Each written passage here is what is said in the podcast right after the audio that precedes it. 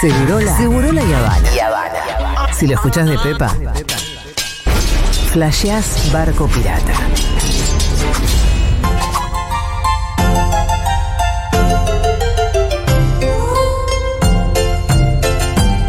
Igual esta también la podemos robar, ¿eh? No, me encanta esta, esta Y no, cortina. pero del mismo, del mismo compositor podemos buscar Oscar- de la misma nosotros película, no ¿o no, Sí, Aldana? me encantaría. De la misma película. Me encantaría. Pone Kiki Delivery Service. Y ahora hacemos un casting de cor- Sí, ahora di. Hola Aldana Contreras, ¿qué tal? Oli, ¿cómo están? Muy bien. Yo estoy muy orgullosa de mi nena, ¿sabes? Ay, ¿por qué? Contame. Porque dejó los pañales Maravilla. realmente por completo. O sea, la noche tampoco duerme con pañal. Ya está. No, recién se hizo pis acá en la radio, pero Bueno, me parece pero que fue por desidia nuestra. Bueno, está bien. Un tropezón no he caído. Me No la que- expongamos, pobrecita. Estaba re angustiada que se había hecho pis. Y Fue sí. como ya una vergüenza total. bueno, está muy bien, aparece la vergüenza. Importante. Y después pasó algo que algún día quiero que me cuentes. Si acaso los veranos o las vacaciones son saltos para los nenes en algún sentido. Evolutivos. Sí. Y bueno, son Porque lo que aprendió Rita todo este verano fue increíble. O sea, no es- volvió siendo otra persona. de mínima son momentos en los que compartís mucho más con tus mapadres. Sí. Y ahí hay algo que siempre se mueve. Siempre. Obvio. Porque cuando contaba yo esto en un grupo de amigas, una amiga contestó. eh, justo esta es medio triste, Diegui. A ver. Y no es triste lo que estoy contando, escribe, no escucha, Diego, te estoy hablando. También eh, yo siento que crecen en los veranos. Está esto de volver a la esta es casa. triste, siento que estoy contando una historia horrenda. Claro. Esta también es triste. No, Dieguito, porque yo te explico, estás poniendo el mismo tema en distintas versiones, no estás poniendo la misma banda de sonido de la misma película. Poné uno que se llama A Town with an Ocean View. Esa. Esa. Bueno, Aldi, eh, y una amiga me contesta en el grupo de WhatsApp, esto, para mis sobrinos todos los veranos fueron como...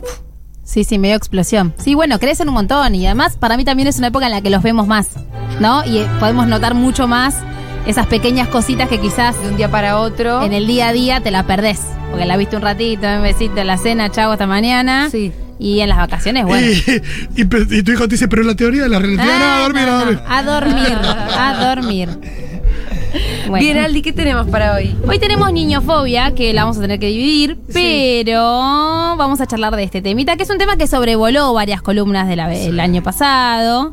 eh, que tiene que ver básicamente con esta. Bueno, a ver, cuando, cuando ponemos fobia después de una palabra como gordofobia, niñofobia, no es que estamos diciendo que es fobia a los niños, no me van a corregir eso, sino que es un término que lo que viene a hacer es a decir, che, vamos a englobar acá ciertas prácticas y ciertos Sí. discursos que tienden a discriminar, a separar, a cuestionar, en este caso a las infancias, Sí. ¿sí? Cuando cuestionamos, separamos y discriminamos a las infancias, a quienes discriminamos también, a las mamás por lo general, porque somos quienes estamos con esas, Sí. esas infancias. Em, hay un concepto que a mí me gusta mucho que dice que es una sociedad como muy hipócrita, porque por un lado ensalzamos mucho la infancia, hay algo de con los niños no, los niños son el futuro, ¿no? Tipo Los primero los niños, claro, la mejor etapa de tu vida, bla, bla, bla. Y después, todo muy lindo, mientras que el niño esté en silencio, quieto, eh, haga caso y no rompa mucho las bolas. Es ahí cuando decimos qué buenito, qué bien se porta. Exacto. Y ahí, cuando el niño es niño, básicamente, es que decimos, uh, qué embole. Viene, viene con su hijo, qué embole, me tocó en el avión al lado de una familia Sí, con un nene, ¿no? Porque básicamente esperamos que niños y niñas no sean niños. Porque el movimiento, el aburrimiento rápido. Eh, El llanto. El llanto. El sí, tal cual, la expresión, el La pis, caca. acá tenemos todo lo que es tema fluidos y demás, forman parte de lo que es la infancia. No, y esto del llanto y al toque la, la, la euforia de alegría. esta cuestión de no controlar emociones y demás. Y a mí siempre me gusta hacer algo, que ya también lo hemos hecho acá, que es pensarlo cómo sería con otro grupo etario, ¿no? Ya lo hemos dicho acá otras veces, no me gustan los viejos, es algo que no podríamos decir, no podríamos quejarnos de que un viejo se olvida las cosas, o si nos quejáramos de eso sonaría raro. Igual Sí, hay sí, sí. algunos que se quejan. Bueno, pero sonaría raro de última, ¿no? menos- Suena Sí, más está raro. está Es menos como si hubiera- menos como si hubiera una aval y, se- y fuera casi cool Traelo la a mal. posibilidad de que no Sí. te gusten los niños. Tal cual, tal cual. Es cool y hay algo de esto que está como, bueno, no pasa nada si criticamos un poco a los niños, si nos quejamos y demás. Lo que quiero compartir hoy en particular, cortito, es algo que me pasó ayer que tiene que ver con lo de lo que vamos a hablar en esta columna hoy y el lunes que viene.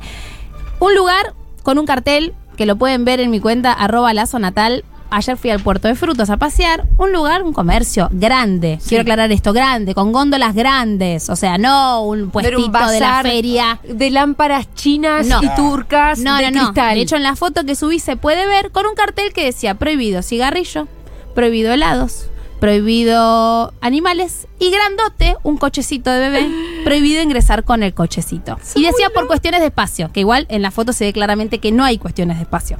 Además yo pensaba, imaginemos Pensé que... que iba a poner como excusa la inseguridad. Imaginemos que en vez de poner un, be- un cochecito ponía una persona gorda, digo, por, por cuestiones de espacio también, ¿no? sí, sí, o sí, una sí. persona en silla de ruedas. Se pudre todo. Claro, se sí, pudre era más todo. coherente si decía por cuestiones de inseguridad. No, pero ¿sabes qué es, Pitu? Es, es querer desalentar, porque los niños molestan esto en un lugar donde hay cosas que se rompen. Molesta, molesta que haya un niño dando vueltas, que llore, que quizás quiera manotear algo.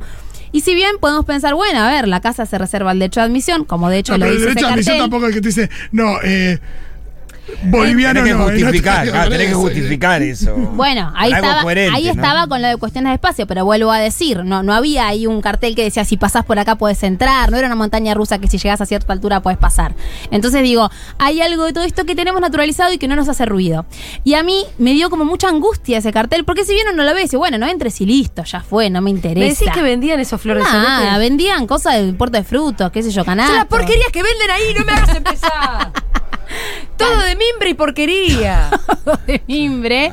Pero digo, hay algo ahí de. ¿Qué haces? ¿No entras? ¿Lo dejas en la puerta el carrito? ¿Entras con el pibe a UPA? ¿Y cómo, cómo No, no compras? entras. Terminás no entrando. Exactamente, terminas no entrando. Y esto, de vuelta, no es algo aislado. Hoy que lo compartí en historias, me llegaron cientos de mensajes contándome, no me dejan entrar al supermercado con el carrito. En pandemia hubo mucho de esto, de que no se podía entrar a lugares con carritos o con niños pequeños, como, bueno, con la excusa del, del protocolo y demás. Había ahí como que se recrudeció bastante esto de eh, no se puede entrar con nada, personas pequeñas. Eh, entonces digo, ojo con esto, es una movida que se está viendo. Por ejemplo, en Europa es re común lugares child free, o sea, sin niños, pero re mega común. y no hablo de bares. pasó de ir a buscar un, de ir a buscar un hotel. Buah. Y dejar- y íbamos con León, el hermano, eh, no, no había nacido. No, no, eh, niños no, y lo, lo señaló a León. Niños no. Bueno, pero de vuelta, porque pensá, no sé, a ver, locura. un boliche, ok, está claro, ¿no? Menores de 18 años no pueden entrar. Un bar nocturno, ok, es lógico. Un restaurante, un hotel. Pensémoslo al revés, adolescentes en este hotel no. Eh, No sé, eh, viejos en este hotel no. No, no sé, no, o sea, Te tiro una de los barrios populares. No se alquilan con menores. Con chicos. Bueno, Ah, no, sí. en los alquileres de los Sí, barrios sí, sí. populares ¿Y pero no te qué? alquilan con ¿Por chicos. qué le vamos porque rompen, Julia. Y porque, después rompen. se- no, pero hay otro elemento que es muy difícil desalojarlo. El barrio se te vuelve en Ah, contra cuando es vos querés sacar un nenito Ah, a la bueno, calle. claro, porque ahí está como, claro, ahí se juegan otras ¿Cómo hace cuestiones. para desalojarlo Es después con un pibito de dueño? El vecino se te para ahí, no, al nene a la calle no. Entonces hay como una cuestión y hay una gran discriminación. Pero de verdad, mi hermano hoy está buscando alquiler hace cuatro meses y no consigue porque Bueno, pasa, La gente de los barrios populares todos tienen nenes también. No consigue. Pasan los barrios populares y hoy me mandaron un montón también de casas de alquiler de fines de semana y demás. No se aceptan niños. Cumpleaños, casamientos, sin niños. Entonces digo, hay algo ahí que tenemos que revisar. Esto no es para cuestionar a nadie, que quizás, como decimos siempre, pueden no gustarte los niños, no tener hijos, nunca en la vida querer tener hijos.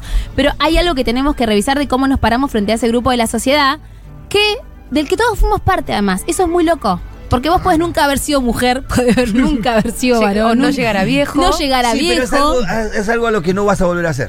Claro, y que Por de- ahí está, no, porque vos podés, que yo, discriminar a un pobre y decir, bueno, algún día podés ser pobre. Podés discriminar a determinados sectores que vos, vos podés estar en algún momento ahí. Niño no vas a ser más. Entonces es una cuestión de poder. Claro. Digamos, como bueno, eh, de vuelta, como dice el padre de Matilda, yo soy grande, tú pequeña, yo sé y tú no. O sea, listo, punto. O sea, no me interesa lo que tenés para decirme o lo que necesites, porque sos un niño y yo soy grande y me quiero divertir en un lugar donde no haya ruidos, ¿no?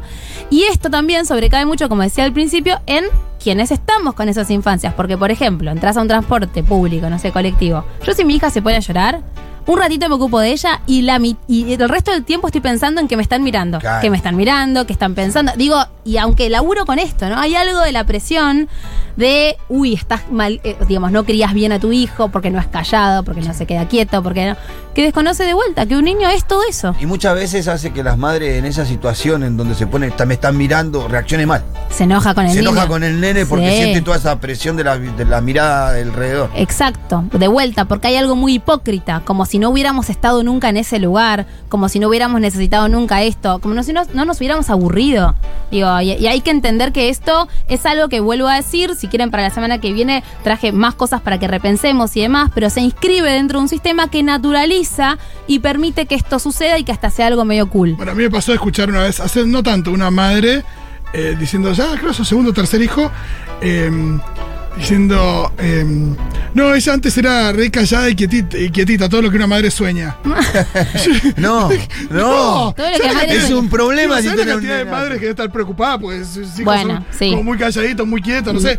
Que tampoco está mal, pero que digo, no, no sé si es a lo que uno tiene que aspirar. Más allá del chiste tal cual, es algo que siempre prende una alarma. Cuando a mí en la consulta me dicen, no, re tranqui, ¿sabes que no? Re-". Y hay algo ahí que se enciende, como re tranqui, nunca llora, nunca se enoja. Hay algo ahí que hay que revisar, ¿no? Entonces digo, bueno, para, para empezar a pensar y No, es que empezar a no tiene que estar determinado por, el- por lo que al padre le cae bien que sea. Tipo, no, es- no es que Porque- lo mejor que puede ser es lo que a mí me, más me sirve. Lo mejor que puede ser es un mini adulto, eso es lo que querés. Un mini adulto que tampoco están, se portan tan bien. Los adultos se sacan el barbijo en lugares cerrados, digo, tampoco hacen caso. Entonces, digo, a mí me molesta. Tienen menos excusas para hacer las cagadas que hacen los adultos. Exactamente, ¿viste? Por lo menos el nene no entiende. Vos entendés y hace cada cagada a veces. Exactamente, hay que tener cuidado, como decía, con estos discursos y los naturalizados que los tenemos. Y bueno, si quieren para la semana que viene traje, que lo vamos a dejar para el Sí. próximo lunes, un montón de frases y de cuestiones que deberíamos como revisar en relación a lo que es la niñofobia. Bien, perfecto, porque se nos hizo tarde Sí, hoy, Aldi. bu. Pero vas a cambiar de horario, además le podemos ir contando a la gente, ¿no es Sí, cierto? a partir de marzo. Bien. Viernes, 13.40, creo que era. Pero ahí Sí. te vas a asegurar de instalarte, porque es ahora. No me saca nadie, mira. te vas a instalar. Te vas a instalar todo lo que quieras. a partir de marzo, en febrero todavía sigo acá en este horario. Bien, además eh, va a haber algún lunes que te vas a, vas a estar de vacaciones. Exacto, me voy una semanita de vacaciones. Bueno, merecido descanso, Aldana. Gracias. ¿Cómo están las puérperas por ahí por el mundo? Bueno, muy cansadas, Sí, porque estamos de vacaciones y si tienen más hijes es un bardo, ¿no? Digo, no, no están escolarizados, están cansadas, tienen sueño y ganas de que empiecen las clases. El otro día me mandaron una foto con Rita de 10 días y mi cara era como de... Yo te conocí así, Julita. Sí, claro. No, vos me conociste Yo con te panza. conocí con panza, es Sí, verdad. Sí, te- fui- hice la consulta con panza. Bien, si ustedes están en esa situación, pueden ir y consultar arroba lazo natal, es la cuenta de Instagram de Aldana Contreras junto con su hermana. Eh, y si tienen niños chiquitos o lo que sea, hay un montón de postas y datos ahí. Siempre eh, reflexiones muy interesantes, arroba lazo natal. Gracias, Aldi. Beso. Gracias a todo el mundo. Así arrancó la novena temporada de Seguro Le.